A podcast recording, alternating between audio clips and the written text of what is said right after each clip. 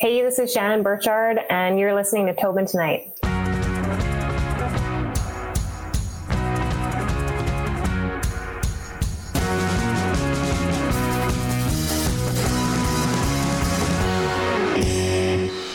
I want to ask you, like, how did you originally get involved in curling? Because I've we've had other curlers on, we've had Kerri on. I even asked Kerri, I'm like, okay, give me some dirt, and she was like, no, I'm not giving you anything. I was like, Kerri, that was the whole deal. My dad, he was uh, involved in curling when he was growing up. My grandfather was one of the founders of the Ontario Curling Report, so he was pretty involved in the Ontario curling scene, and that's where my dad grew up. And then when my dad grew or moved to Winnipeg and met my mom and had kids, it was kind of his thought that we both would try curling and if we really loved it then we could stick with it and he did so that's that's how it all ended up was there any other sports that you were like interested in or even said like you know what like i like curling but i'm gonna try this because I I always like bowling. Now I've tried my hand at basketball, hockey, just wasn't my thing. But I feel like it's less interesting to go to someone when you're younger and hockey players will be like, "Hey, I got a hockey game do you tonight. Do you want to watch me?" And then they'll go, "Yeah." I don't think that line works with bowling where it's like, "Hey, the weekend bowling tournament. You want to watch me bowl?" They're like, "Get out of here." yeah, I actually was lucky enough to play quite a few sports growing up. I didn't really have like a full time winter sport, so curling definitely became that for me. But I played a lot of soccer, volleyball, badminton as well. So I, I was lucky enough to play quite a few sports, but curling's definitely one the one that captured my heart and made me dream big. Now, you've been very successful in curling at a young age to the point where I am 30. Well, I'm going to be 31 this year. And I'm looking and I'm like, okay, she's 28. She's accomplished this, this, and this. What have you done at 28? And I'm like, uh, let's not go down that road. I'm like, I don't want to go down that road. But like, has it sunk in when you win your first, say, Scotties, then you go back and win your second Scotties? Like, do you look at as if to say, like, I'm still young, there's still more to accomplish? Or you kind of like, oh, like, look at how much success I'm having now and I'm still young what's left? Like, what else can I do? Uh, no, definitely. I think there's still quite a quite a long list that I would love to accomplish in this game. I definitely didn't think I'd be where I am right now at this age, uh, so it's pretty cool that I am. But obviously, our big goal as a team this year didn't come to fruition, and that was winning the Olympic trials. So uh, we're ready to give it another shot this next quad, and hopefully yeah. that works out for us. And uh, yeah, I think we we want to keep going for those Scotties titles as well, and eventually get back to the worlds and and go for gold. Do you think like that's like the one thing that's kind of like the whole season? Because like you've done really well this year. I've like watching it on TV. Like there's Grand Slams you've won. There's obviously Scotties. Uh, the one in the bubble I always think is funny just because you know, it's a bubble and it's like, all right, you can really I, think it's like the first time in curling that you could really kind of impact like you could hear people talking in the background, like, you know, your opponent. And I'm like, wow. It's like I never picked up on that. I'm like, in hockey, it's trash talking from the bench and you don't really know what the coach is saying because you're on the other bench. But literally in curling, it's like, well, if she makes this shot, then we're kind of screwed and blah, blah, blah. I'm like, she's right there. She's right there behind you. She she's listening. So I could actually understand it a little bit more in the bubble. But is that like the one thing that you're missing is the Olympics to kind of kind of not like call it like a whole career, but like, man, if we don't at least go to an Olympics in our career, that's like the biggest like what if. Yeah, I mean, definitely that's the the highest level of achievement in sport, as many top curlers and athletes will tell you. But we all grew up dreaming of winning the Scotties. We didn't dream of going to the Olympics, at least to start out. Um, the Olympic dream kind of came into fruition once we realized that, okay, we could go after it and there's a chance we could actually go. But there's tons of time left. That's the, the beauty of sport is, you know, time goes on and you get another shot at it in four years and we're all young and fit enough that we want to keep going and feel we can keep improving at the game. So why not 2026? That's that's fair. I feel like at 2026 I'll be looking being like I really hope that the hockey players and well as well can go for the NHL. I don't know how that is because we've actually had Jennifer Jones on, and when she was talking about the whole Olympic experience this time around to previous ones, it's like she's like, you know, it does kind of feel a little bit different because when the NHL is not there, you're like, you're going over and seeing other people play, you're seeing other participants play, but it's like you don't see Sidney Crosby, you don't see like Connor McDavid. You're like, all right, I, I'll watch, but I'm still kind of like, why are you leaving the best in the world out? Right. So I think it's interesting. I want to ask you too, because in the bubble, curling in a bubble compared to curling with fans, it's obviously in any sport, it's different to have fans, but like, how did you find that adjustment? Like, was it easier? Was it kind of like, wow, I'm not really feeding off a crowd here? Like, how, how was your mental state with that? I was definitely a little bit eerie to start. Like you said, we could hear conversations that you otherwise wouldn't have heard. And also, we're aware that other people could hear you a lot easier as well, which is something that we kind of had to get over and just understand, you know what, they're going to hear you and accept it because we shouldn't, you know, quiet ourselves or talk in a whisper just because we're afraid of getting heard by the other team. It kind of, we realized that that dulled our energy on the ice and, and to keep the energy, we had to pretend like there were fans and, and speak at normal levels, um, and talk to each other the way we normally would. But yeah, I think it was definitely challenging and we did get a bit of a window into what it might be like to be the only shootout there with the no fans because we did get that postponed game against, uh, Northwest Tor- Territories at the Scotties that was neat and definitely gave us a little bit of preparation for the playoffs, um, something that we weren't expecting, but actually really helped us out uh, later in the week. And we were ready to play with the silence out there. I think it's just kind of crazy because when you go back and look at sound bites of like, you know, some people make fun of them or like enjoy them. And it's kind of interesting because I think Laura Walker had like one or two where it was like, when I have to go pee and everyone kind of heard that. And I was just like, probably wouldn't hear that if there's fans there. It's literally like she might, like, you know, you'll have like broadcasts be like, oh yeah, she went over to one of her teammates and like they whisper something. We don't know what it was, but it's like okay, but like you literally hear like, I have to go to the bathroom, and I'm like, okay. Or you hear like Kerri being like, oh shit, or oh something, and you're like. You're like, You'll hear those when there's fans out of Kerri's mouth too. yeah, she's like, she's good for those hot mic swear moments, but yeah, uh. like I, I remember watching the one where it was like, so I'm from Newfoundland, so I thought it was interesting when her and uh, Gushue teamed up for the mixed, and they're up against like some hella teams over there, and I remember I think she accidentally bumped into one of the younger fellas on the other team, and she was like, "Oh shit," or "Oh sorry," and I'm like. Mm, picked up on it, and then she's like, "Oh no, I didn't. I didn't mean you." And then I was just like, "It's too late now, Kerri." it's like mic heard it, but we understand but I, I, again, you don't, you won't pick up on that stuff most times when there's crowds there. But I want to ask you too, because when you're playing against all these different teams in the world, it's one thing to play against teams in Canada where you understand what exactly they're saying or understand some of like what they're going for. But like, how do you prep for teams where there's a language barrier? Is there any prep, or is it kind of like we have a game plan? Let's stick to our game plan. Uh, we definitely try to stick to our game plan, especially in ends where um, we might have control and can dictate kind of how things go. But no, I don't think the language barrier really comes into play very much because you know, I would almost describe the strategy on the ice as its own language. And, and so everybody that curls is familiar with that. Yeah. So we can kind of guess what teams are going to do. And that's how we play the game is we play our shots based on the assumption of what they're going to play next too, right?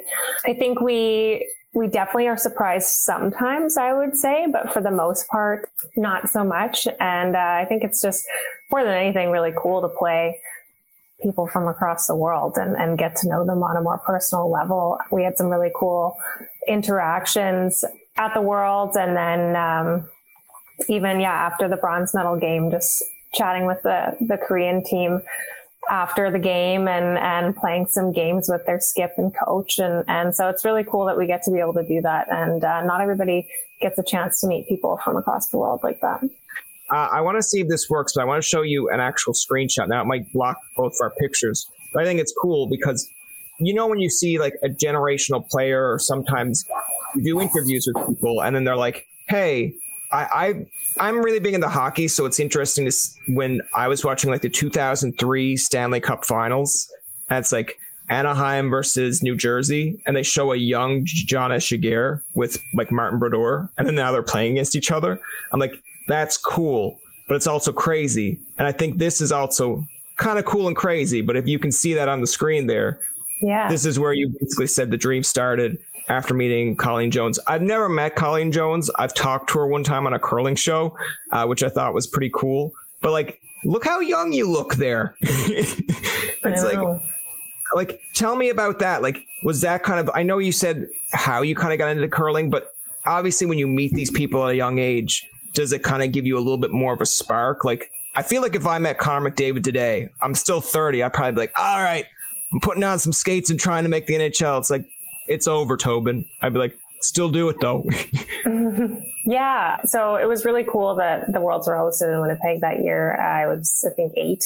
And that was probably my first curling event that I had my parents took me to go see, and it was the men and the women. So um, the Ferbey team was there, and then Colleen Jones team was there. So I got to meet both teams actually. But uh, Colleen Jones, Kim Kelly definitely became my favorites pretty quick, and they were just at the height of their careers at that time too, and winning quite a bit. And so there was lots to lots to admire about them. And yeah, it was really cool. My mom dug up that photo after North Bay and uh, she kind of pointed to the similarities and yeah it's really cool to look back and see something like that and, and see where i am now and to have met colleen and i mean kim kelly came up to me at the scotties i think it was uh, in Moose Jaw there, and she told me that her daughter told her about the photo, and uh, we got to take another picture together. So it was really cool.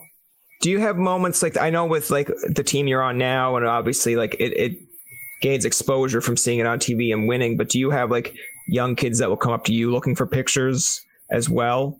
Definitely at slams and and Curling Canada events, and we can go up to the boards after games and, and sign a couple autographs, take a few photos. That's really cool and, and something that we definitely missed during COVID and being in the bubble without any fans. We love connecting that way. And um, if we can inspire, you know, one or two at the very least kids to get involved with the game or dream big and, and try to reach for some pretty cool goals, then we've accomplished what we set out to do. Do you think it would be weird or eerie if you look at a news article like 10 years from now and like have a picture of like a little girl with you and you're just like, oh, okay. Would, would you kind of be like, oh, it's come full circle? Definitely. Um, I think that'd be really cool. And I would love to be somebody who inspires a young champion in the future. So if that ever happened, it would be awesome. I, I, know comparing curling to other sports or anytime you compare sports to another sport, people like, uh, we're all our own different sport, but I, I'm not like really heavily into curling. I, I like that they do broadcast it more often because you can gain exposure. But I want to ask you, like, you know, when you're playing, say, hockey or basketball, there's always like either a D league or an AHL league. And then you see these people kind of, uh, when they make the pros, that's like your first exposure to them. But I was very shocked. I shouldn't be too shocked, but maybe I'm just kind of stupid when it comes to that stuff. But like, yeah, you guys have played provincials. You have to move your rankings up. But like, how many times is it that when you play a different opponent here in Canada, like, have you played them before? Do you know their shots? Because I know I was looking up a little bit of stats here. Like, in the provincials, you have won, I think it's like skipped at the junior level, and you won two provincial championships. But then you also lost one to uh, Jocelyn, I think it's like Peterman. Wow. I was like, I know it's years later, but there's still times where you're like, huh, it's like Jocelyn with her shots. It's like, oh, I really wish I I really had to wish I could have went for that three peat or at least started the three peat. Yeah. So uh, I actually lost to Jocelyn in the um, Canadian junior final uh, the first year that I went to the junior nationals and I was actually playing with Selena Njegovan and Kristin MacCuish at the time. So it's pretty funny that we're all still on tour and the three of them are now playing together yeah. next year. So things come full circle in that, in that sense as well. And curling is a very small world. But yeah, the two, the two junior titles were super cool. And, um, and I, yeah, we did, I don't know if we, well, I think I lost the, the junior final in Manitoba my last year. So I think I skipped over year. I don't think there was any chance I was going for a three-peat there. But, uh, yeah, I think, uh, I definitely reflect back and, and in my time in juniors and, um, those two Canadian junior final losses. I lost the second one to Corryn Brown, who was also still around. those still sting. And I, I definitely wish I could have, could have gotten one of those wins back in the day. But I think the biggest thing moving forward into women's is is you have all this time, and juniors feel in juniors you feel like you're um, running out of time all the time because you're yeah. aging out. And at that point, there was so much uncertainty about whether I would actually be able to continue to play at a top level in women's. Um, I didn't really know what was going to happen career wise. I was um, in university. I didn't know where I was going to go with that and whether I would be able to um, take the time and make the sacrifice to compete at the level that I am. But uh, yeah, it all worked out and it's pretty, pretty fun and pretty cool to see the people that I was uh, playing at a high level with and against in juniors to be uh, right up there with, with me um, today. So. Do you think now? I mean, this is more or less of a, a bit of a funny question, I guess, but it's like with all the success the team Einarson has had, like again, you all are four former skips with your own individual success as well. Do you think that there's a possibility that they're trying to create a super team? Come on, Kaitlyn Lawes, Jocelyn. It's almost like they're like, we know we could beat them in the past. So we're just gonna all gather together and make one big former like super team. I'd be like, oh, here we go it's going to be like you know the the year of like 2020 onward it's like yeah curling had the year of the super teams now i know they have like rule changes and stuff that obviously like broken up groups and other groups had to create new uh, curling clubs and whatnot but at the same time like you guys stick together that's great but do you feel like they're coming for you uh, yeah, I mean, they're going to be a great team. There's no doubt about that. Um, you look at the talent and the accomplishments over the years of all four of those players.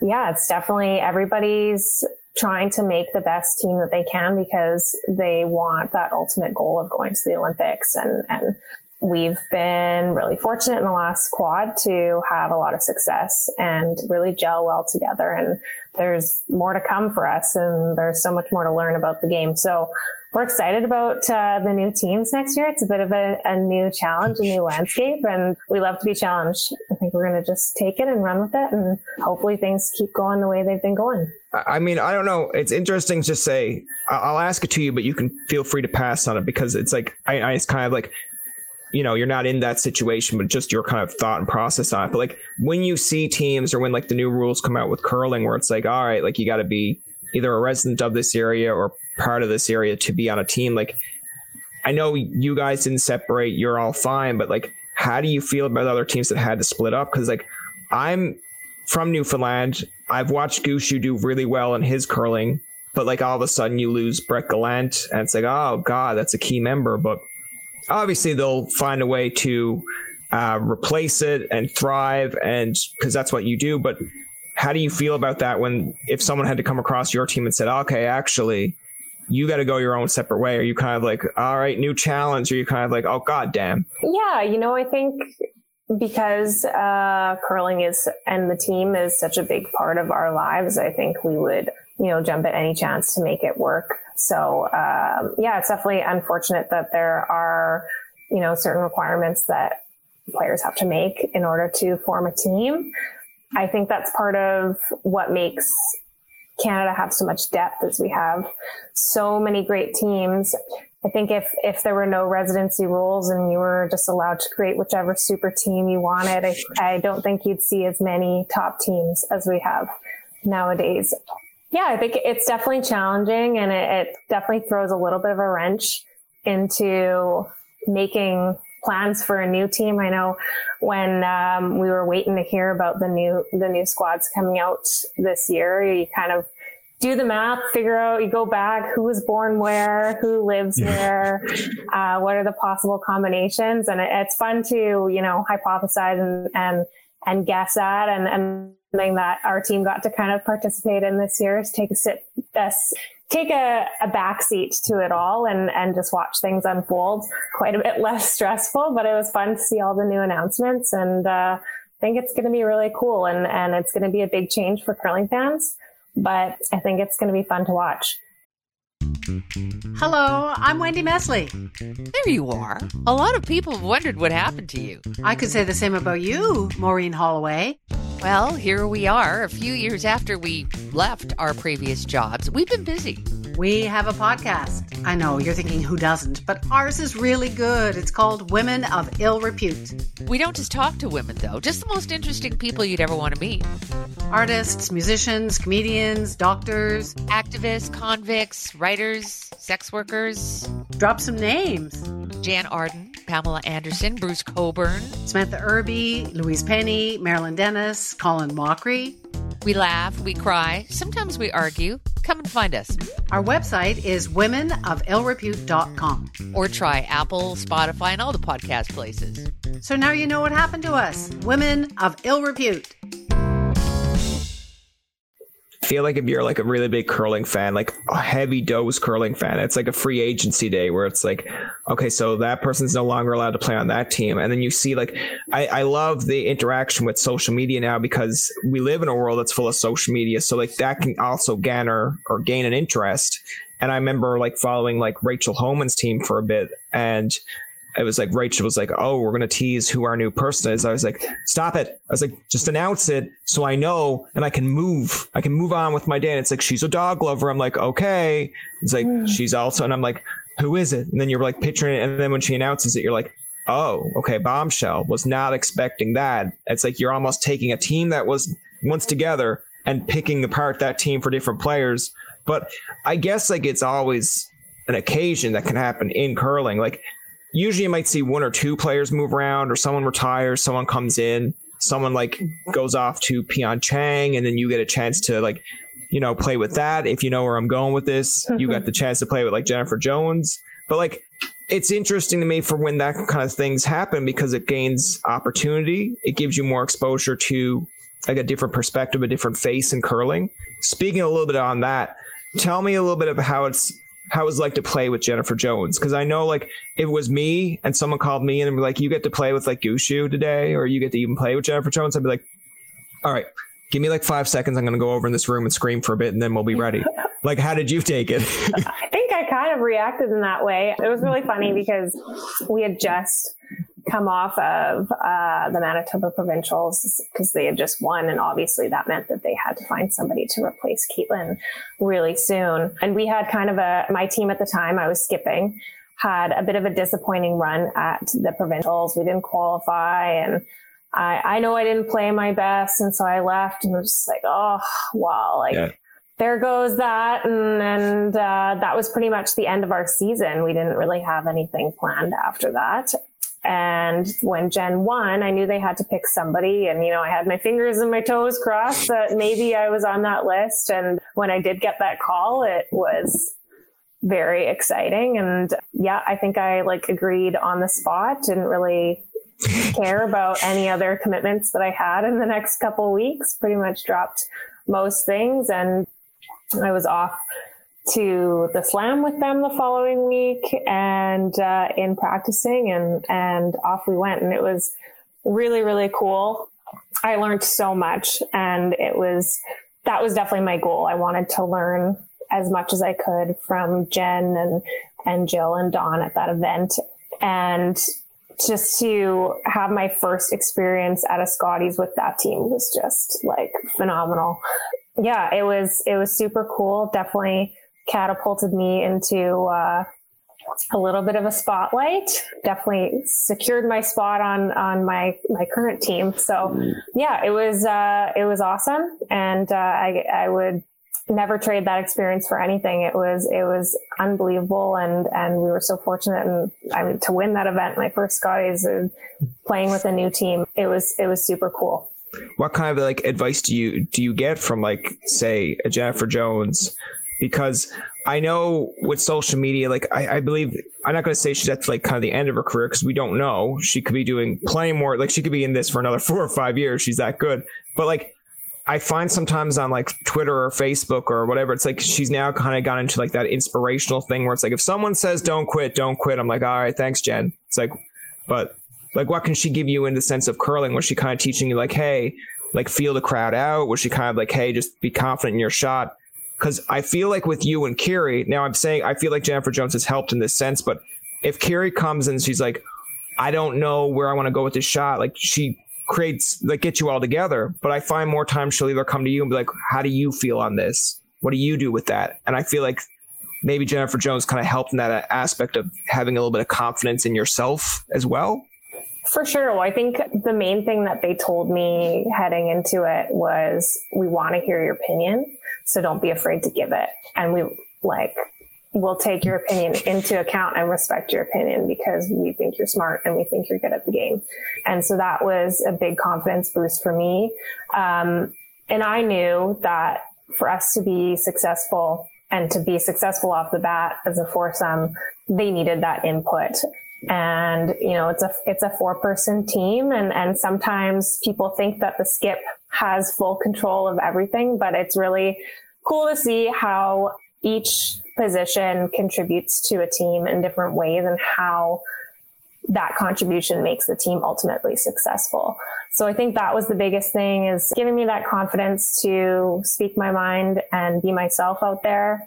And then also, yeah, we developed friendship, noticed that we were pretty similar in a lot of different ways. And so uh, we just connected in that way pretty quickly on the ice and off the ice as well. Just made for a really successful couple months together. It's nice that they like value the input because I mean now obviously to each their own of like what they garner with success, but it'd be kind of interesting or like to me kind of funny if like they just bring you up, call you and be like, now listen, you do as we say, and that's how it's going to be, and then you're just like, all right, understood.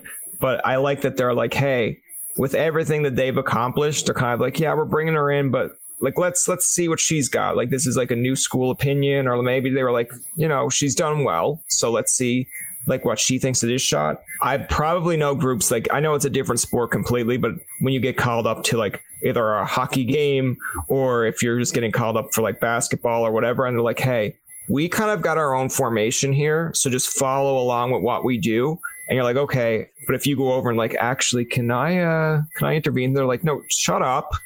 Like, we know what we're doing. You're like, understood. I, I do think it's interesting. And I guess with the whole role on Kerri's team where there is four skips, it kind of makes sense that, you know, if one person's like not a hundred percent sure of this shot, or they're like, all right, what happens if I do this? What do you think they're going to do?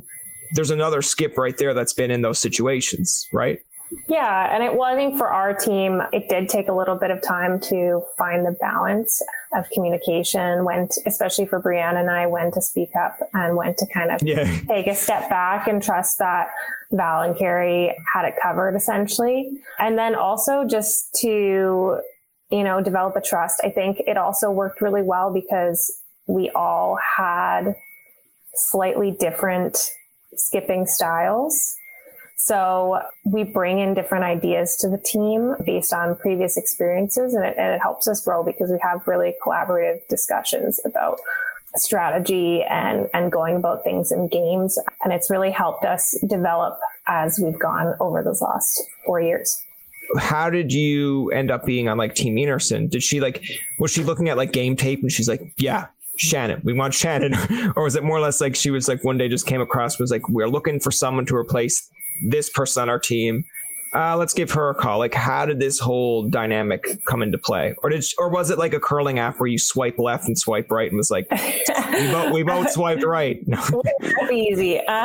Um, no, actually, it was that uh, it was before the Scotties, and I didn't really know. Like I said, my season was pretty much ended after ending after the um, the Manitoba provincials before had called me.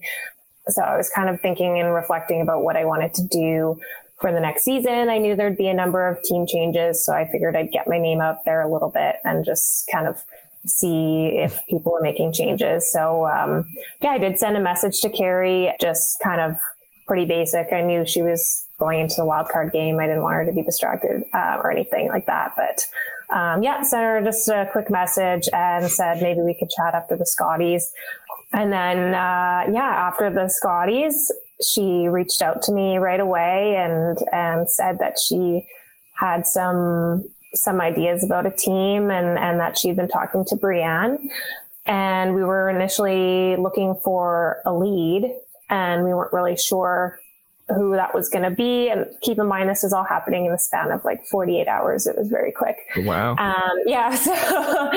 So so then she told uh, Brianna and I that uh, Val had reached out to her, and Brianna and I, neither of us had met Val, really interacted with her. I think Brianna maybe played against her uh, once or twice. And so Val didn't know us either, but uh, she reached out to both of us individually once Kerri told her that she had been talking with the two of us and, and um, knowing that she was going to come in at uh, third, it was pretty obvious for Brianna and I to say, okay, like here we've got Val Sweeting, who's super accomplished on her own as a skip um, with a lot of experience at, at this top level. It makes a lot of sense for her to be third and for us to slot down into lead and second. And it actually ended up being a really great fit um, for our individual skill sets as well, because Brianna had a great touch game as a skip, uh, whereas I love to throw, you know, the big heavy hitters. so uh, I think it worked out really well, um, skill set wise, and where we slotted in, experience wise as well. And then, yeah, I think I think in general it was it was pretty cool how it came together. It was very stressful those few days, figuring out what we were going to be doing, but uh, exciting at the same time, um, especially for Brianna and I, who had never really played at the level that we were going to be playing at in the coming year. I feel like as a curler, you're so used to the terms like hard or sweep, but I mean, like, I, I feel like for me, I'd wake up in the middle of the night and if I hear hard, I'm like, like in cold sweats because it's just, I'm not used to people yelling. so I feel like, do you ever have those moments? I, I mean, it's fair if you say no, but because you're so used to it, but do you ever have moments where it's like you wake up in the night and you're like hearing someone in your head just yelling sweep or hard and you're like, oh man, like, not today. Like it's it's too much. no, actually, it's it's weird. I don't have as many curling dreams now as I did when I was a skip. So maybe it's okay. just the wheels were turning more okay. when I was a skip. But I I do not dream about curling very much. Uh, I want to ask you kind of a little bit more of a fun side to get a, a little bit away from the curling, a little bit more towards the personal my favorite thing that I've seen this year in terms of curling, and I know people like that's your favorite thing you've seen, but I'm an East Coaster, so I it kind of ties in together.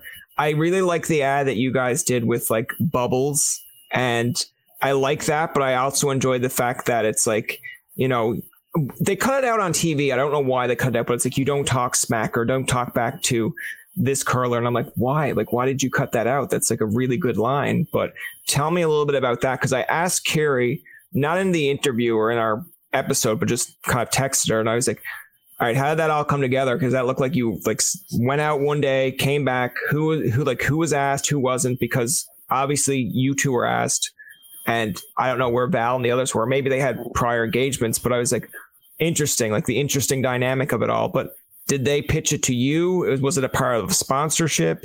Yeah, it's definitely connected to our sponsorship uh, with PointsBet. So they sponsored the uh, Koe team as well. So that's why Kevin and Ben okay. were in the commercial. So um, yeah, they just wanted two from the women's team, two from the men's team, and uh, just kind of chose us and asked us if we wanted to go. It was super random and, and but it was so fun. Like it was a wild, like whirlwind 36 hours. Kerri and I flew to Halifax on a Sunday. And then we got in at like 1 a.m., woke up the next day to go film for like 9 a.m. and, and pretty much filmed all day and then went out with the Trailer Park Boys that night. So it was really cool and super fun to meet them and get to know them on a more personal level. Uh, it was definitely, it was hilarious filming.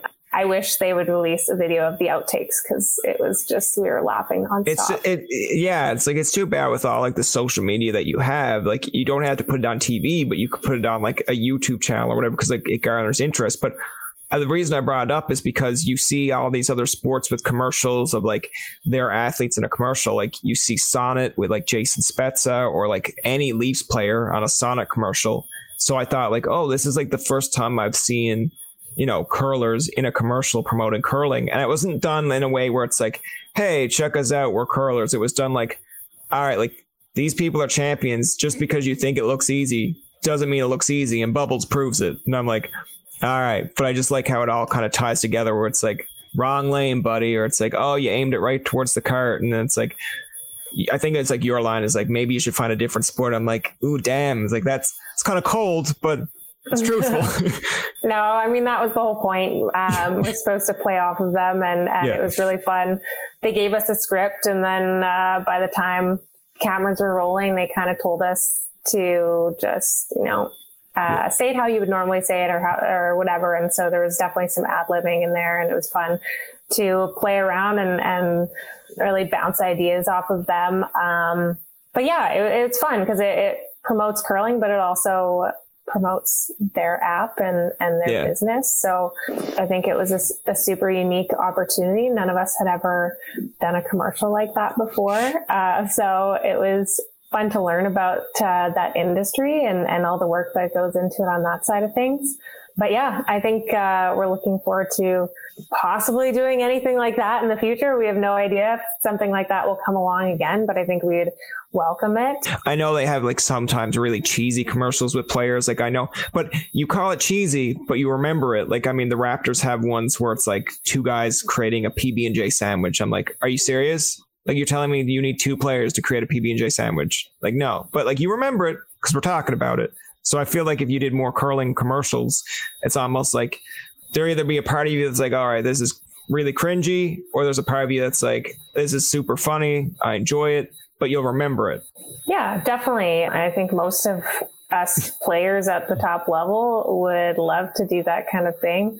It's just a, it's a different change of pace for what we usually yeah. do. And yeah, we're used to being on TV and being mic'd and that kind of thing, but not used to being scripted and talking to a camera. So that's a little bit different. And, and I felt like I had to pull out my old, like, high school drama class acting chops, but, uh, yeah, it was, it was fun and something I, I look forward to hopefully doing in the future again. Hi, I'm Steve Yerko. And I'm Tara Sands. Now available from Maji Media is our new podcast, 4Kids Flashback. 4Kids is the company who brought you the English dub of Pokemon in the late 90s and so many other shows like Yu Gi Oh!, Shaman King, Teenage Mutant Ninja Turtles, Kirby, the infamous One Piece dub, and so many more. We'll be talking to the people who worked at 4Kids actors, directors, writers, editors, producers, engineers. You get the point. And hopefully get the answers to questions both you and I have about the company. I actually worked there as a voice actor on some of the shows. And I was a kid watching the shows and remember way more than Tara does. And thank God for that. Steve is actually a professional storyboard artist, which gives some really unique insights into anime and animation. Subscribe today wherever you get your podcasts. That's the number four Kids Flashback. I want to ask you a little bit about the the background because you did mention earlier about going to I think you said University of Winnipeg, correct? Mm-hmm. Uh, like, what did you take at the University of Winnipeg? I have a communications degree from Carleton that leads to this, but like, tell me a little bit more about your university experience. Uh, yeah. So I was in sciences and I majored in biology. So I have a biology degree. Oh, nice. I have never made use of it. Um, uh, but that was super interesting to me. And I actually did think that uh, at one point I would apply for dentistry that was very early on. But obviously, once my you know dreams to play on the big stage for for curling kind of came into the bigger picture um, i had to kind of pivot and yeah. think of something that would be flexible enough for me to still play at a high level and anything that i would have otherwise applied to with my science degree would probably have required a master's or some sort of you know um, other schooling, which would have prevented me from curling as much as I would have liked to. So yeah, I kind of pivoted into the bookkeeping. I did take a number of like accounting courses in school, but I don't have any kind of degree for that. But my parents are both accountants. And um, so they kind of helped me get started. And, and um, I did have experience working at a car dealership in Winnipeg in my early 20s. So oh, wow. uh, okay. yeah, I, I, in the administrative accounting side of things too. So um, all that experience, I was, I was able to kind of put together and start my own bookkeeping business, and so I'm able to do that, and keeps me keeps free to have a schedule that allows me to curl as much as I, I want to and train and practice um, when I can as well. Nice. So like when you're not like so if you're in like the off season of curling, like what kind of things do you do for your downtime if there is downtime because I know you're always trying to keep like top shape, top form, all of that. That's why I feel like when people ask me like why do you do podcasting, I'm like, "Oh, it's simple. You just you know, if you're good at conversation, you just hop on a mic and talk. It's like I don't have to go in like a back room here and listen to Rocky and work on my mouth and just be like, you know, like put on like big pump up music, be like, all right, man, I gotta work on my muscles today. Like, what muscles do you work on? Like, ah, uh, my upper jaw, lower jaw. It's like, don't have to worry about any of that. But like, what's basically your regime or whatever in the off season? Like, what kind of things do you do to keep you either fit or maybe just keep you comfortable being like, hey, this is my relaxation time? No, definitely training in the gym is a big part of the off season for me. Um, it's definitely a big part of in season as well, but uh, we try to really ramp it up in the in the summer. And so yeah, it's four to five times a week. I have a personal trainer in Winnipeg that I go to see. He works with a lot of other curlers. He's really awesome to work with. So I do that during the week and then working otherwise. And then on the weekends, not not yet, but it's it's still pretty cold here. It's not really full summer season uh, yet. I hear you.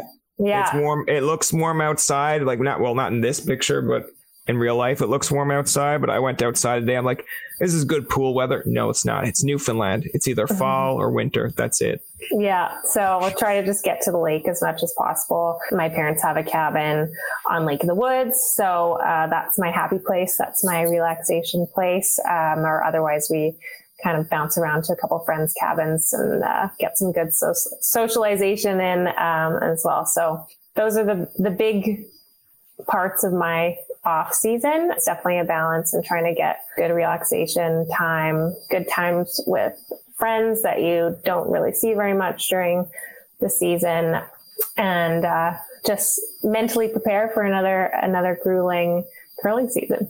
I feel like you say that where you're mentally preparing, but come on, it's like I, I know it's kind of cocky to say this, but it's like you guys are going to do okay. I feel like it's fine unless you like fall completely off the earth. Then I can understand where it's like we really need to hit the gym. We really fell. I'm like, I, I feel like you're in good hands. I want to I want to ask you to kind of close it out. Uh, we do have a little bit of a fun aspect where it's like I have a random question generator, so we ask about like maybe four or five questions.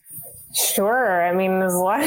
we'll see what the questions are who are like maybe the top three artists on your playlist or people that you listen to for like going into a curling event that's like, all right, I'm putting this on. I know I'm pumped up. I'm ready to go. Oh, going into a curling event. Oh, I get into, you know, different phases, but I, I generally can always go back to like Linkin Park as a really, really good pump okay. up band. Listen to a lot of their stuff or like Sum 41, that kind of stuff nothing really current ever before games. Like I like to listen to, you know, 90s, early 2000s, or even like okay. go back That's... to the 70s, 80s. But I would say those are my big two. And then, I mean, sometimes I'll just like toss on Britney Spears if I. That's like, okay. Really that's fair. Like, do, are you are you more or less a pop person or country person, or it, it doesn't matter as long as it's like a good beat or vibe? Probably more like pop rock, that kind of stuff. Less country, I would say. I listen to like a little bit of like indie music, but yeah, I definitely gravitate towards, especially like alternative rock from like early 2000s late so, 90s. so kind of it's not it's not it's not a generated question, but just personally for me, Nickelback.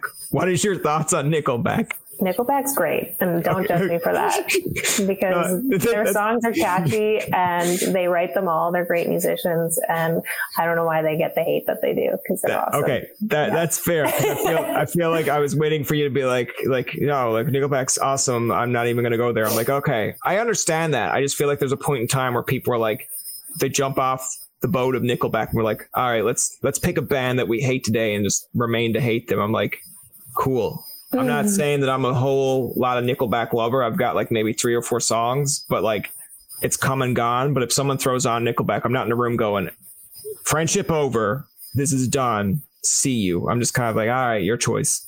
What is your most embarrassing moment my God. I'm going to have to pass on that one. I can't even think of them.